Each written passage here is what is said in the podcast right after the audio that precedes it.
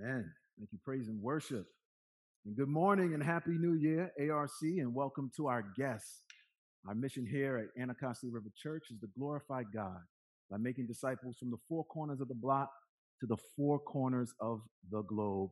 And many of you may know how we accomplish that is through our 5 M's. And some of you may not know what the 5 M's are. But by God's grace, we hope to impact this in this series starting today on how Jesus viewed the 5 M's, how he viewed the spread of the gospel message. That's the first M. How he viewed showing mercy to neighbors. That's our second M. How he viewed shepherding others to maturity. That's our third M. And how he sought to multiply leaders. That's our fourth M. And our last M is how he, Jesus, sent missionaries to the end of the earth. Praise God for that. But today we're going to start with the spread of the message of love found in our text today in John 3:16. But for context, what we'll do is we'll read verses 1 through 15 and then land on verse 16. This is God's word. Now there was a man of the Pharisees named Nicodemus, a ruler of the Jews. This man came to Jesus by night and said to him, "Rabbi, we know that you are a teacher come from God, for no one can do these signs that you do unless God is with him." And Jesus answered him, "Truly, truly, I say to you, unless one is born again, he cannot see the kingdom of God." And Nicodemus said to him, "How can a man be born when he is old? Can he enter a second time into his mother's womb and be born?" And Jesus answered, "Truly, truly, I say to you, unless one is born of water and the Spirit, he cannot enter the kingdom of God. That which is born of the flesh is flesh, and that which is born of the Spirit is spirit. Do not marvel that I said to you, you must be born again. The wind blows where it wishes, and you hear its sound, but you do not know where it comes from or where it goes. So it is with everyone who is born of the Spirit." Nicodemus said to him, "How can these things be?" Jesus answered him, "Are you a teacher of Israel and yet do not understand these things? Truly, truly, I say to you, we speak of what we know and bear witness to what we have seen, but you do not receive our testimony. If I have told you earthly things and you do not believe, how can you believe if I tell you heavenly things? No one has ascended into heaven except the one who descended from heaven, the Son of Man. And as Moses lifted up the serpent in the wilderness, so must the Son of Man be lifted up, that whoever believes in him may have eternal life. For God so loved the world that he gave his only Son, that whoever believes in him should not perish, but have eternal life." This is the message of God's amazing love that we all need to hear, we all need to heed, and we all need to herald. And because this is considered the most popular verse, like Sister Tano said, it can be a danger because things that are familiar can have a tendency to have the amazement of it lost. So with that, I'm going to pray, and then we're going to ask God for his help. Father, guard our time together, we pray. Allow us to have ears of faith. Protect us, Heavenly Father, from the schemes and plots of the evil one. Allow the good seed of your word to fall on good soil today, God. Give us eyes to behold your marvelous truths in your word, and allow us to see clearly your love that pursues rebels and rescues sinners. Lord, I pray you would perform the heart work and that we would bear fruit of 60, 80, 100-fold. In Jesus' name, amen. Amen. Spider-Man, No Way Home. Yeah.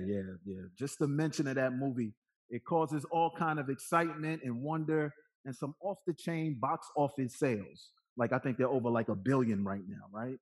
But after speaking with people like Pastor Tim and Alex and my sons Joshua and Jonathan, I finally went to see it. And you know what? It wasn't bad. It was actually really good. Now, I won't give away any plot twists or anything like that, but the person who made this movie was like a creative genius. Just the way he brings in things from the past, the present, and the future is just crazy. But it was the awe and the wonder that these brothers spoke about that drew me in to discover for myself. It's reminiscent of the woman at the well who met Jesus. You remember that? When she ran back into town and told all the townspeople that she had met a man and that they should come and see the one who told her everything she had ever done. And then in John 4, it says that many Samaritans believed because of the woman's testimony. But when they came and met with Jesus for themselves, They said, it is no longer the woman's testimony, but we have heard for ourselves that indeed this is the Savior of the world. Wow. The fact that God's love is not just for the Jews, but Samaritans and Gentiles is amazing. The hated and the heathen, the least, the last, and the lost. Oh, the religious folks didn't like that though, right? But it was the plan of God and the amazing love of the Savior from the beginning. So whether it's the anticipation of a movie with a subpar superhero or the excitement of the promised Messiah that came to an undeserving people, there is wonder that should take our breath away and cause us to go and tell someone. And our main point today is if we have the best message ever, this is the best message ever. We want to share that with our neighbors in Southeast, a message of amazing love of an amazing God towards a people that least expect good news in difficulties of life. And many would say that in John 3:16, it sums up the whole entire Bible in just this one verse, that God so loved the world that he gave his only son, that whoever believes in him should not perish, but have everlasting life. But here's what I find interesting about the context here. Have you noticed that Jesus is addressing a religious man? In fact, a religious man that represents a whole religious system who is not only familiar with the scriptures, but also a teacher of Israel, God's chosen people. And this is the context in which John wants his readers to see. The message of the gospel is not in isolation of its context. We've seen it mainly as a message to share with others, but honestly, this passage has implications for the people of God too, beyond just spreading it. In John chapter 3, verse 1-15, we see this is a conversation that takes place between Nicodemus, a Pharisee, described by Jesus as a teacher of Israel. He was rich, he was powerful, he was educated, yet he needed to be born again. He came to Jesus at night in the cover of darkness because he was intrigued by him. He recognized that he was a great teacher who did great miracles and even recognized that God was with him in some kind of way. But Jesus, patient, loving Jesus, fully God and fully man, knew what was in the heart of man and now demonstrated that he knows what is in the heart of Nicodemus. He knew that Nicodemus' religion could not save him, but what he needed was a new birth. So he gets right to the point and lets him know, to have eternal life, Nicodemus, you must be born again. So Nicodemus asks the same question you're probably wondering. What does it mean to be born again? Well, what it does not mean is reincarnation in the sense of how New Age or our Hindu friends see it, dying and coming back as another person or animal or insect. No, the Bible is pretty clear that as humans, we are uniquely made in the image and likeness of God. In fact, Hebrews 9:24 tells us that it is appointed man to die once, and after that, the judgment. And every person has one life and one life to live only. There is no second chances after death. There is no second chances after death. And that is why we preach Sunday after Sunday. That is why we hit the block week after week. That's why we invite family and friends and neighbors to know this Savior. There's an urgency to this message. So to help Nicodemus out, Jesus gave him two illustrations on what it means to be born again. In his illustrations in verse 5-8, he compares this new birth with elements, water and wind. The water represents the cleansing work of the Spirit, and the wind represents the breath of life by the Spirit. Both indicate that it's purely a work of the Holy Spirit. To be born again is a work of the Holy Spirit. This is super helpful for us in our evangelism.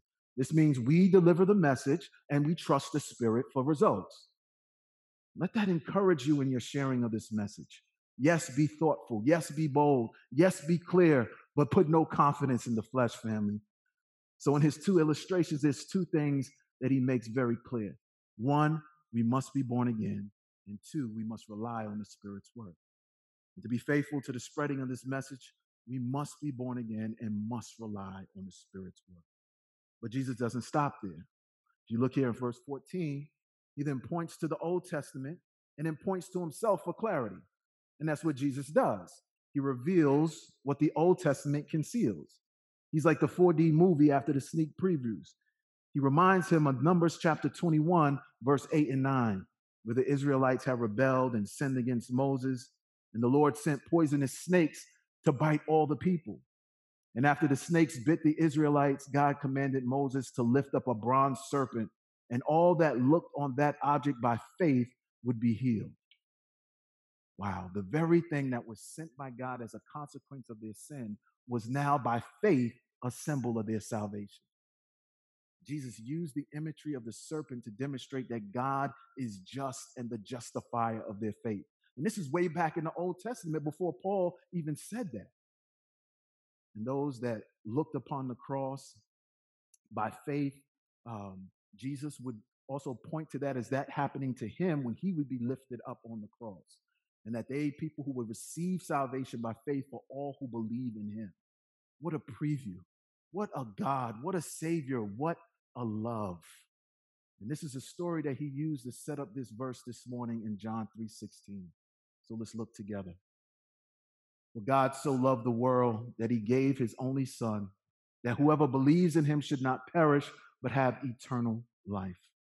So 2 points and 2 points only. We want to look with wonder and amazement at God's love. And then 2, let that fuel you to continue to spread the message. So 1, look with wonder and amazement at God's love. And 2, let that fuel you to spread the message. He starts with 4 to explain the Father's motive.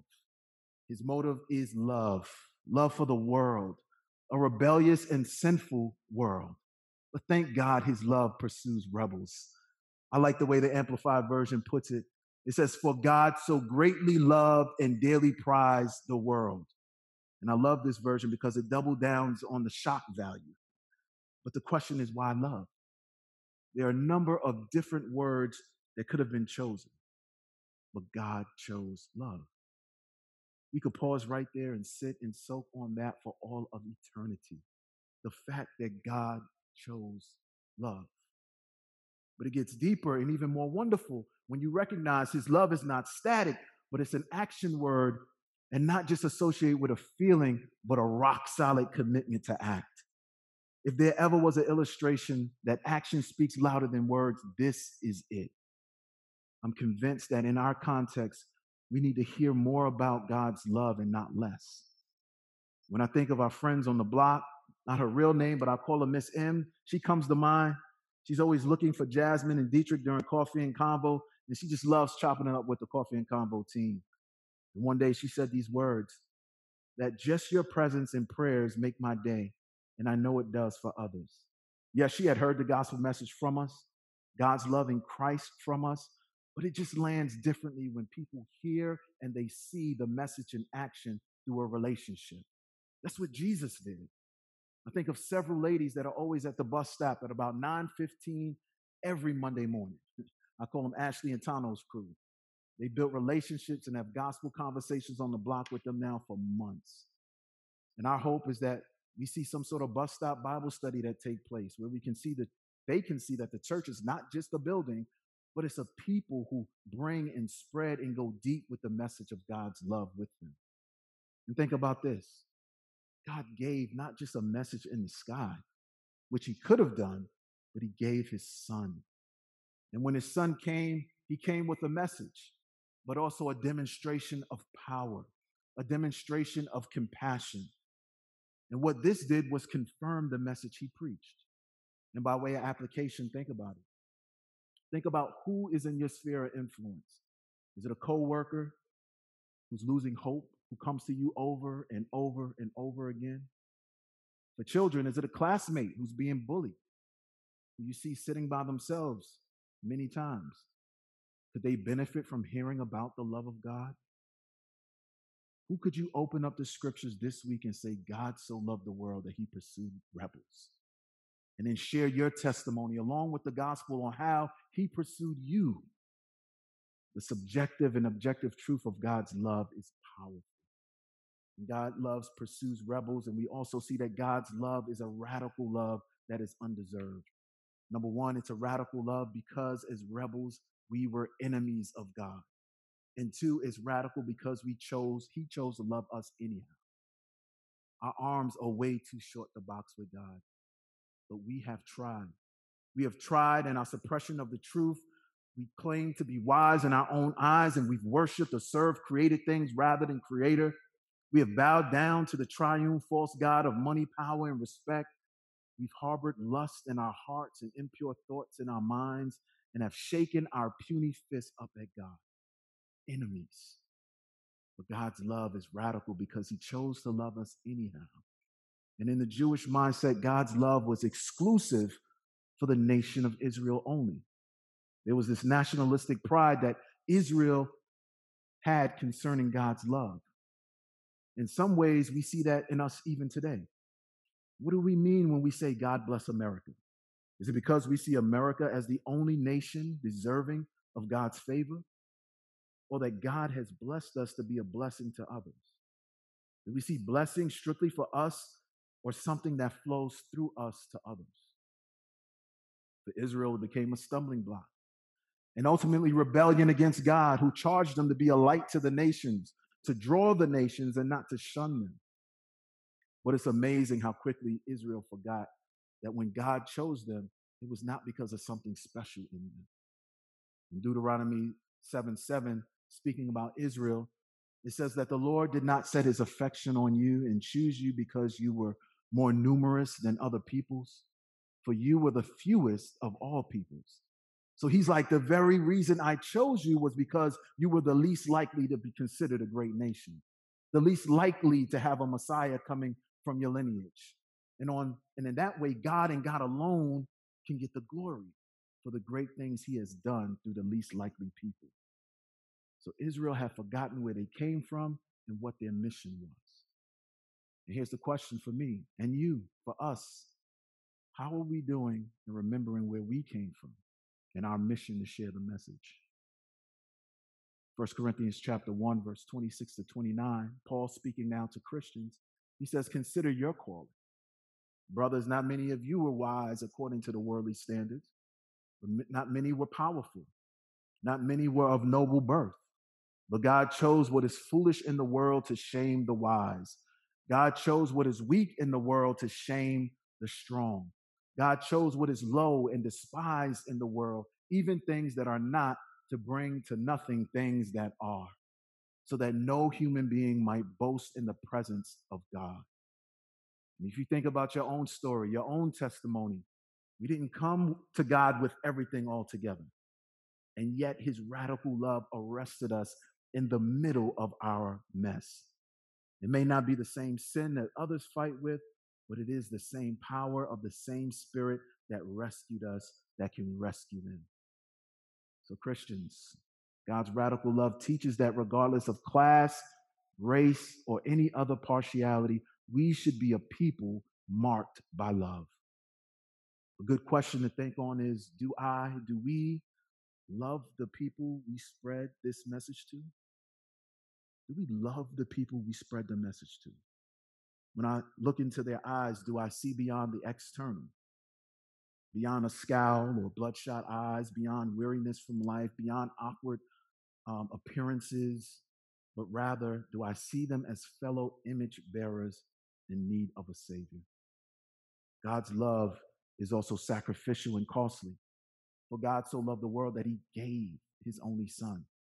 And in Genesis 22, you remember, God told Abraham to take his only son, the son of promise, whom He loved, Isaac, and go to the land of Moriah and offer him there as a burnt offering on one of the mountains which He will show you. Can you imagine how Abraham felt in that moment? Can you imagine the questions he might have had? Parents, I know you feel that all up in here just at the mere thought of doing that to one of your children. But what's often neglected is the son, Isaac. And children, you all can probably feel the same tension too. It was a mutual love, a mutual obedience, a mutual trust as they walked up that mountain together. And in verse 6, Abraham took the wood of the burnt offering and laid it on his special son Isaac. And he took in his hand the fire and the knife. So they both went up together. And Isaac said to his father Abraham, my father? And he said, here I am, my son. And he said, behold, the fire and the wood, but where is the lamb for a burnt offering? And Abraham said, God will provide for Himself the lamb for the burnt offering, my son. So they both went up together. And maybe in this, you can begin to understand or catch just a glimpse of the cost that it was for God the Father to provide his son as a sacrifice for people who would never understand this sacrificial gift of love.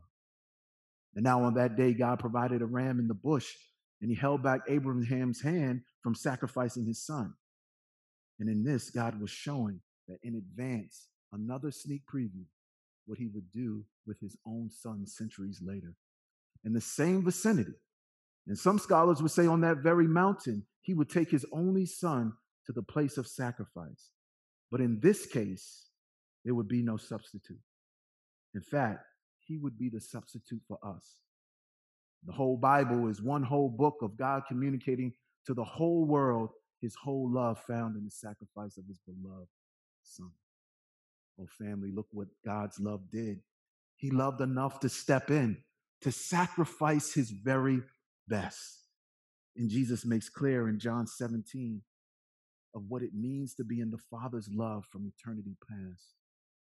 In John 17:24 and 26, Jesus, praying the high priestly prayer, says, "Father, I desire that they also, whom you have given me, may be with me where I am, to see my glory that you have given me, because you loved me before the foundation of the world.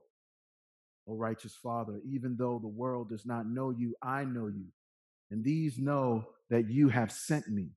I made known to them your name, and I will continue to make it known, that the love with which you have loved me may be in them, and I in them." And Reeves, in his book, Delighting in the Trinity, says of this verse that the Father loved him before the creation of the world. And the reason the Father sends him is so that the Father's love for him might be in others also. And this is why the Son goes out from the Father in both creation and salvation, that the love of the Father for the Son might be shared. End quote. And this is significant because we learn that the Father sent the Son, but that the Son was also willing to go to the cross.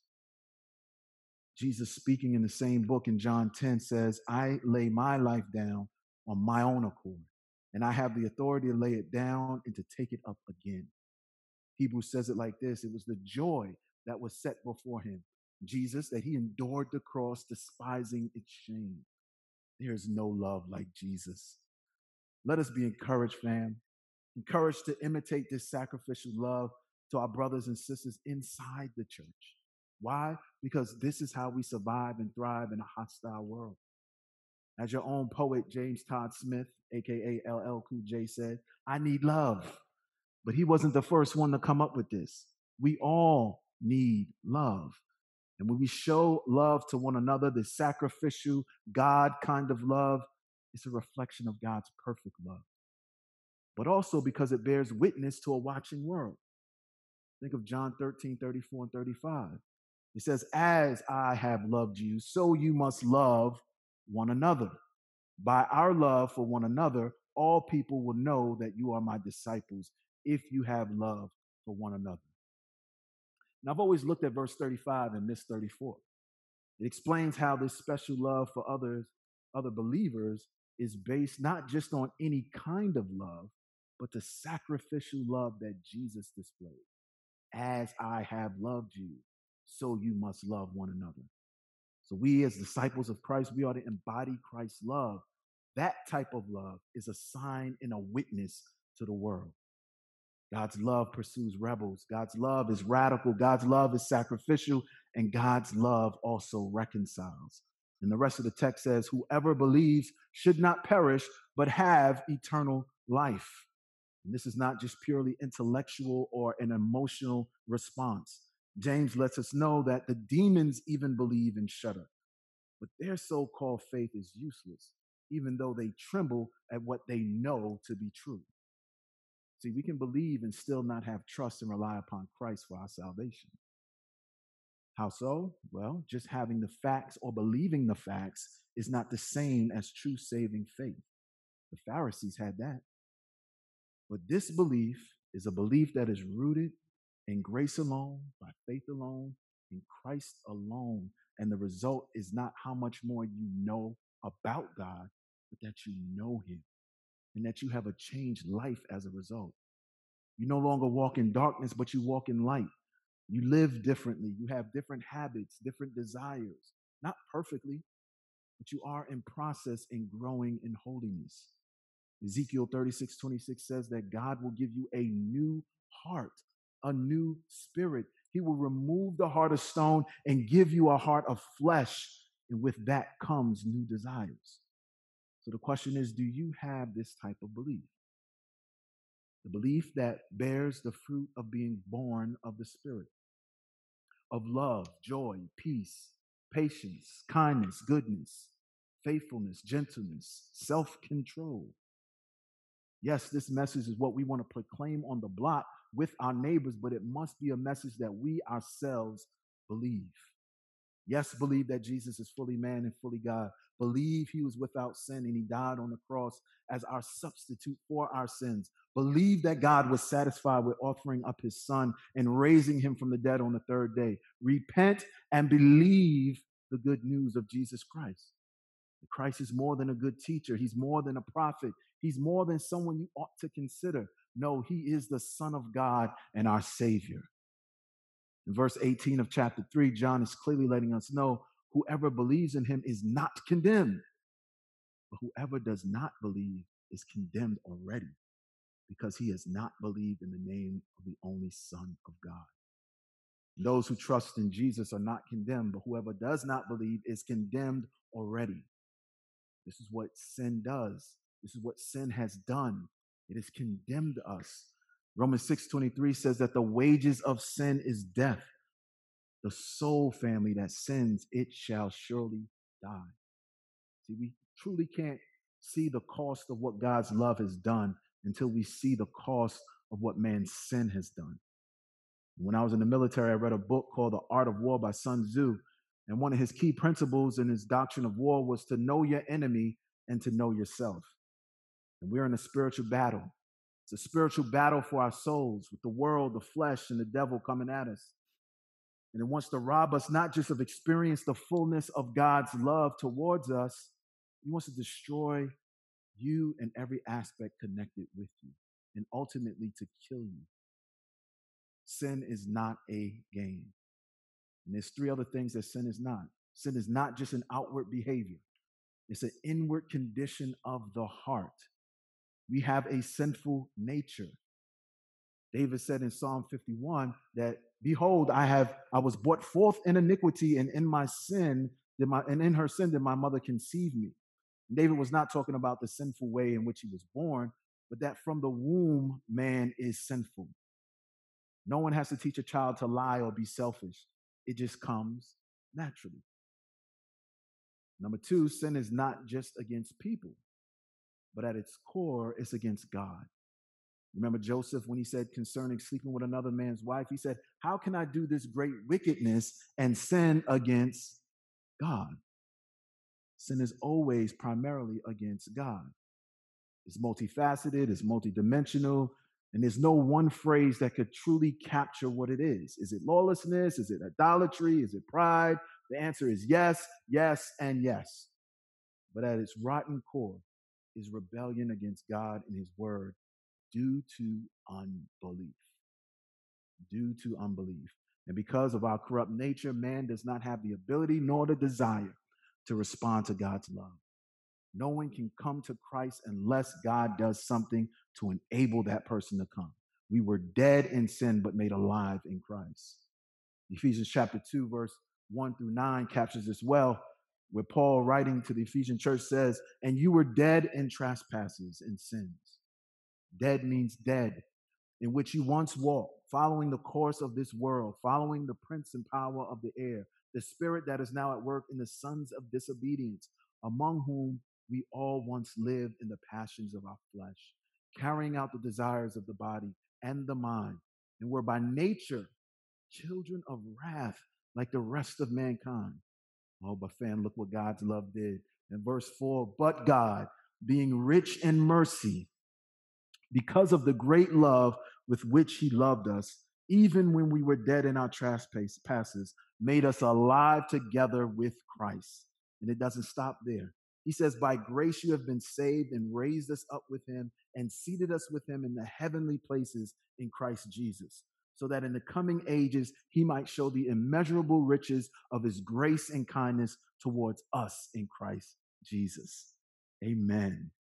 And just as we saw earlier, the same spirit that causes us to be born again is the same spirit that convinces and convicts us of sin and enables us by faith to embrace Jesus as Savior and Lord.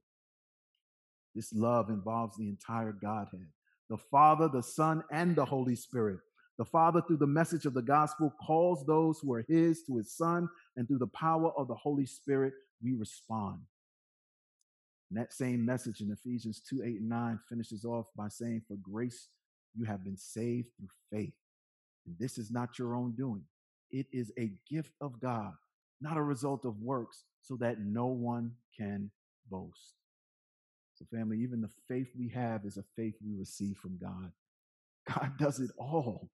He alone can bring God to men. He alone can bring men to God. That's reconciliation. That's what Jesus does. He alone is able to remove sin and guilt. That's expiation. That's what Jesus does. He alone is able to satisfy God's justice by taking on the righteous wrath that was due us. That's propitiation. That's what Jesus does. And all these things come together and find their reality at the cross in Jesus' atoning work. 2 Corinthians 5:18 and 19 says, all this is from God, who reconciled us to himself through Christ and gave us a ministry of reconciliation, that God was reconciling the world to himself in Christ, not counting men's sin against them, and he had committed to us the message of reconciliation. So God saved us, and then he gave us a ministry to go and tell others the way to God. God's love pursues rebels. It's radical, sacrificial, it reconciles sinners, and it's eternal. Look at his last promise here. It says, those that believe should not perish, but have eternal life. And this is great news of a great contrast here that we see in this text. Those who trust in Christ no longer need to fear death, no longer need to fear punishment, no longer need to fear guilt, shame, or condemnation, but only now experience God's eternal love. Damn, look what God's love did. It has showered us with mercy, not giving us what we deserve, death, and grace, giving us what we don't deserve, life. John's entire thrust of writing this book is for us to believe that Jesus is the Christ, the Son of God, and that by believing you may have life in his name. Man, he drops all these nuggets of truth throughout the beginning, middle, and end of this book. And he tracks Jesus' life and ministry. In John chapter 1, verse 12, he says, for all who received and believed in his name, he gave the right to be children of God. In John chapter 5, he emphasizes that eternal life occurs the moment one believes, writing, truly, truly, I say to you, whoever hears my word and believes him who sent me has eternal life. He does not come into judgment, but has passed from death to life. And then Jesus in his prayer in John 17 says that this is eternal life, that they may know you, the only true God, in Jesus Christ, whom you have sent. I've been talking about this message of love, but I want to be clear. Today is the day of salvation. This is the day that you can be born again and receive the gift of God's love, his Son. Whether you're a man, woman, boy, or girl, I want you to know that this same God who created the sun, moon, and the stars, the emu, giraffe, and elephant is like no other being in all of creation. He's holy and perfect, and yet merciful. And not only is he full of love, but the Bible says he is love, and he holds his arms out to you today. Even though you've rejected his love over and over again, even though you have sinned against him and have separated yourself as a result, in his love and in his mercy, he has allowed you to hear his gospel once again today. And God could have simply allowed you to live your life and die and fall under his judgment forever.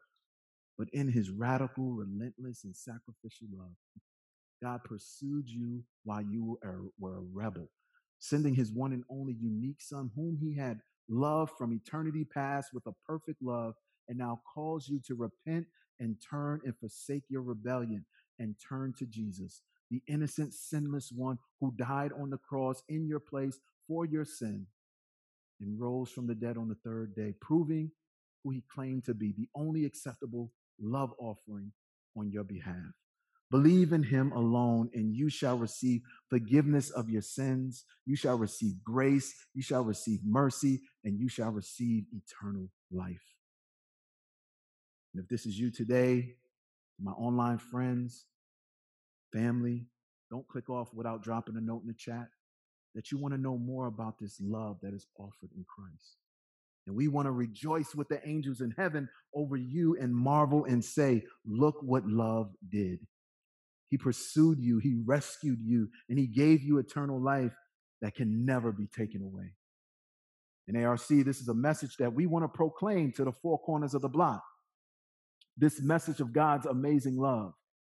So what might this look like practically? So just kind of thinking about several things in 2022.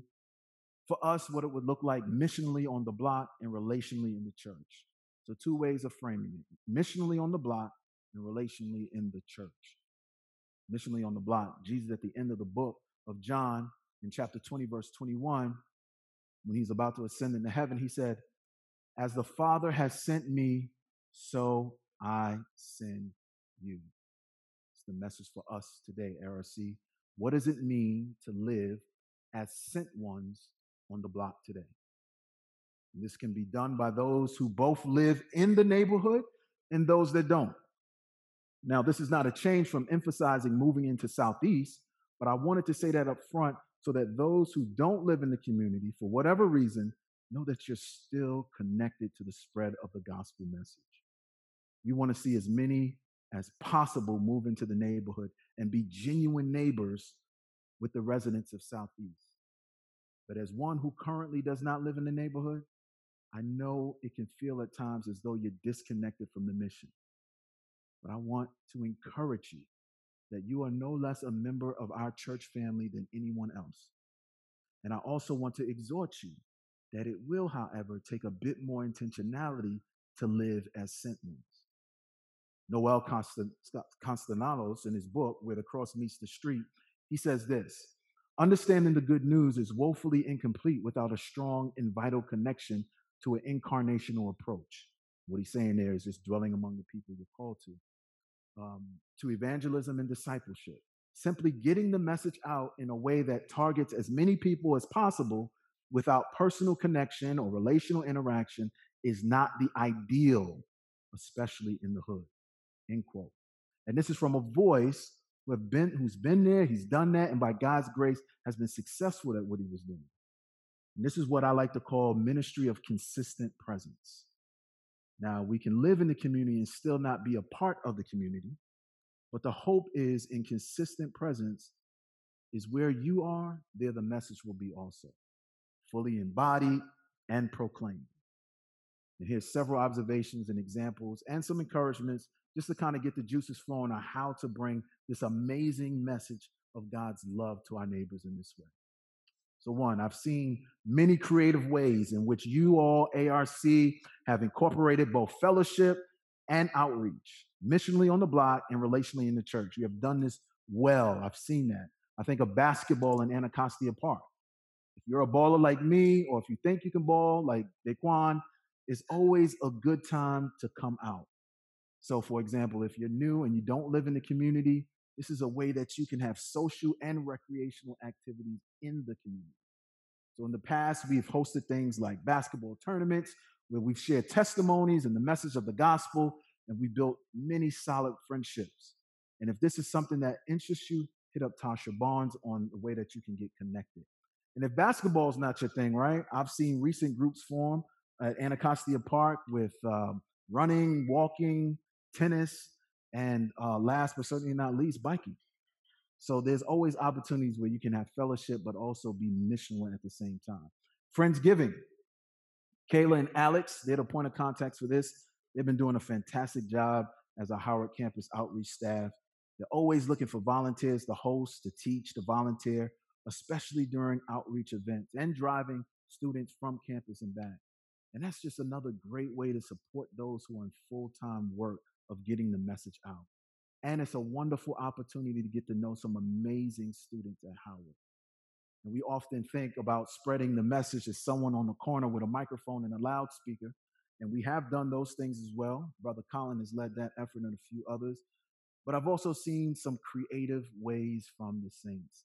I've seen praise and worship gatherings and a thing called Fam Jam, right, where you come together and fellowship. And again, you've invited members from outside the community to share in Christian art and singing, spoken word, and just about all kind of other creative ways to build community and to share the message and your lives. I've personally walked away from these events encouraged and prayerful that the seeds that have been planted would bear much fruit.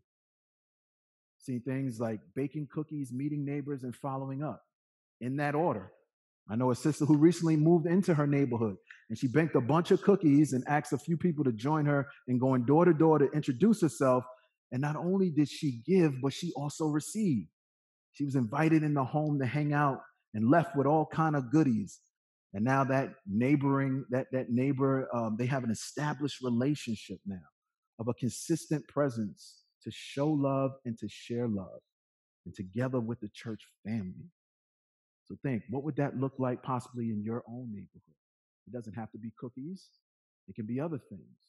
But if you look at your community, how can you be a consistent presence there? Catechizing children who ring your doorbell for snacks. There's yet another sister I know. When children come to the doorbell for all kind of treats, their house is like Halloween every day. And truth be told, how many kids would not love a neighborhood, to grow up in a neighborhood where they can go and get snacks from a neighbor, right? Well, in 2022, and by the way, when they come, they don't just get snacks.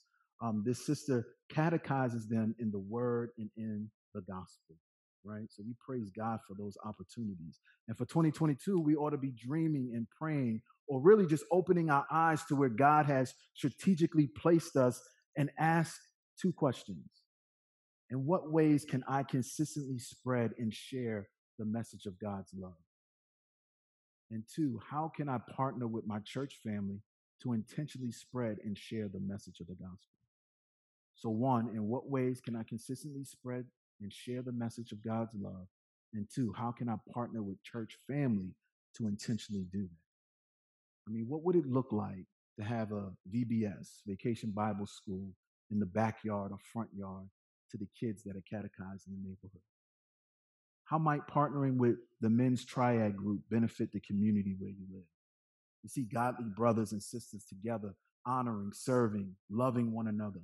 It's a powerful apologetic.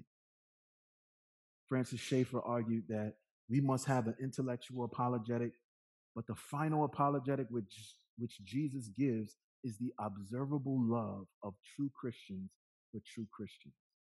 Love began with God, who made it visible through Christ and is experienced tangibly in the world through believers, end quote. And we remember John 13:34 and 5, it says, just as I've loved you, you also are to love one another. And by this, all people will know that you are my disciples, if you love one another. I know when COVID broke out just about a week ago, there was a mad dash to serve one another, to check in with one another, and to share resources with one another. ARC, the watching world, is arrested by that type of love and that type of sacrifice. May God be pleased to do more of that through you. And then there are church-organized or church-led events that have a ministry of persistent presence for the spread of the message. Coffee and Convo. Every Monday morning, members meet on the block from Good Hope Road, right down from the Methadone Clinic, for prayer, coffee, gospel conversations with the residents from the neighborhood. And we've been doing this now for about 4 years and have made great relationships both with individuals and local businesses in the community. And I have been rocked, pleasantly surprised that so many of you have joined us on Monday morning at 8:30. Many have rearranged their work schedules. Some have taken days off. And on their days off, they've come and hit the block. My brother Peter Noble, he goes to work, and as he walks by, he either drops us some gospel tracts, hangs out with us, gives us a word of encouragement. Others have joined the Prayer for the Block Group Me app. All necessary parts of the body working together for the spread of the gospel. And again, if you're interested in either joining us with praying or hitting the block, see Ashley. She can get you connected. And if Mondays don't work, we've also started meeting right down the block from the Ark at the Giant Supermarket. We do that bi-weekly on Fridays at 6 o'clock. New community, new year, new day, but the same message, the same ministry, and the same consistent presence. Another church-led ministry that I'm excited about this year is Grief Share. It's new here at ARC, and the goal is to help group members heal from the grieving death of a loved one. Each session brings the hope that is found in the gospel. So I'm so thankful that Sister Joya brought this to our attention of the church family, but I'm equally thankful that Grief Share also serves as an excellent outreach and ministry to a community that sadly experiences this grief all the time. Pray for this ministry and the lives that it will impact. It starts this month. You see Joya for details as well. And then we had praise and worship for the first time in the park last year. If you missed it last year, you missed it. This took place last September in partnership with Congress Heights Community Church.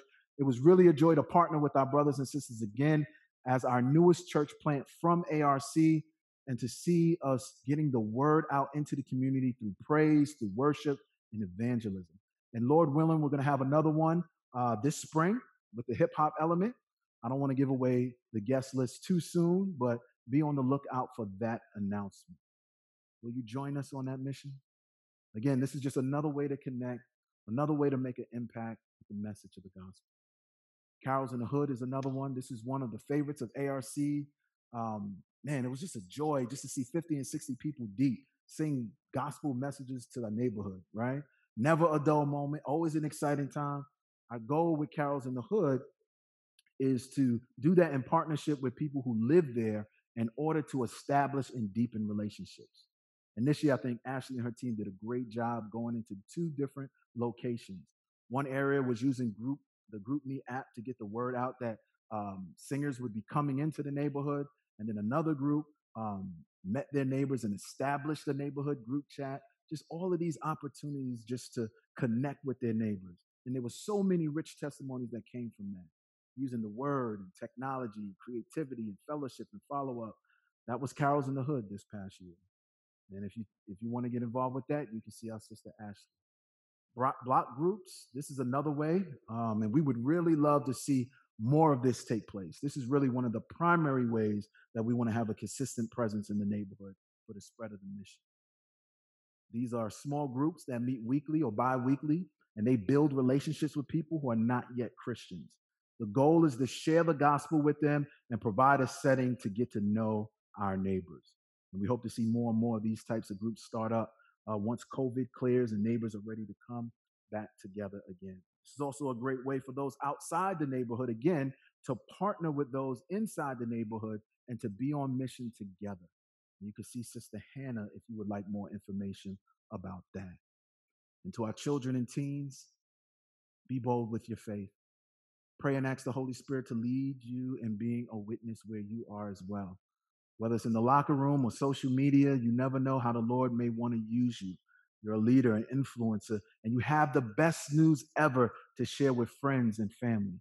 And we also want you to know that we want to encourage you and equip you as well. So be on the lookout for news about organizing something for you all as well in 2022. And lastly, just a plug for the Truth Promotion PSA team. They'll host their first scheduled meeting on Monday, January 10th, 2022. And this team is charged to help the church to craft strategies and resources for evangelism and apologetics for our context within our community. So PSA stands for Pray, Study, and Act. In other words, we want to listen, learn, and then move out in love towards our neighbors. So excited to see what the Lord has in store with this group. And there's so many, many more that we could talk about from the past with Jamie and Sister Deb and what they've done to the exciting things that the Whiskers have plans of doing. But just know that those that have been sowing for years, inviting neighbors, baking cookies, reaching out, sharing the gospel, praying, don't grow weary in well-doing. For in due season you shall reap if you don't faint. And the day-to-day grind can seem like things are happening not fast enough, but never despise small beginnings. You got to have your mind right that this type of work is for the long haul.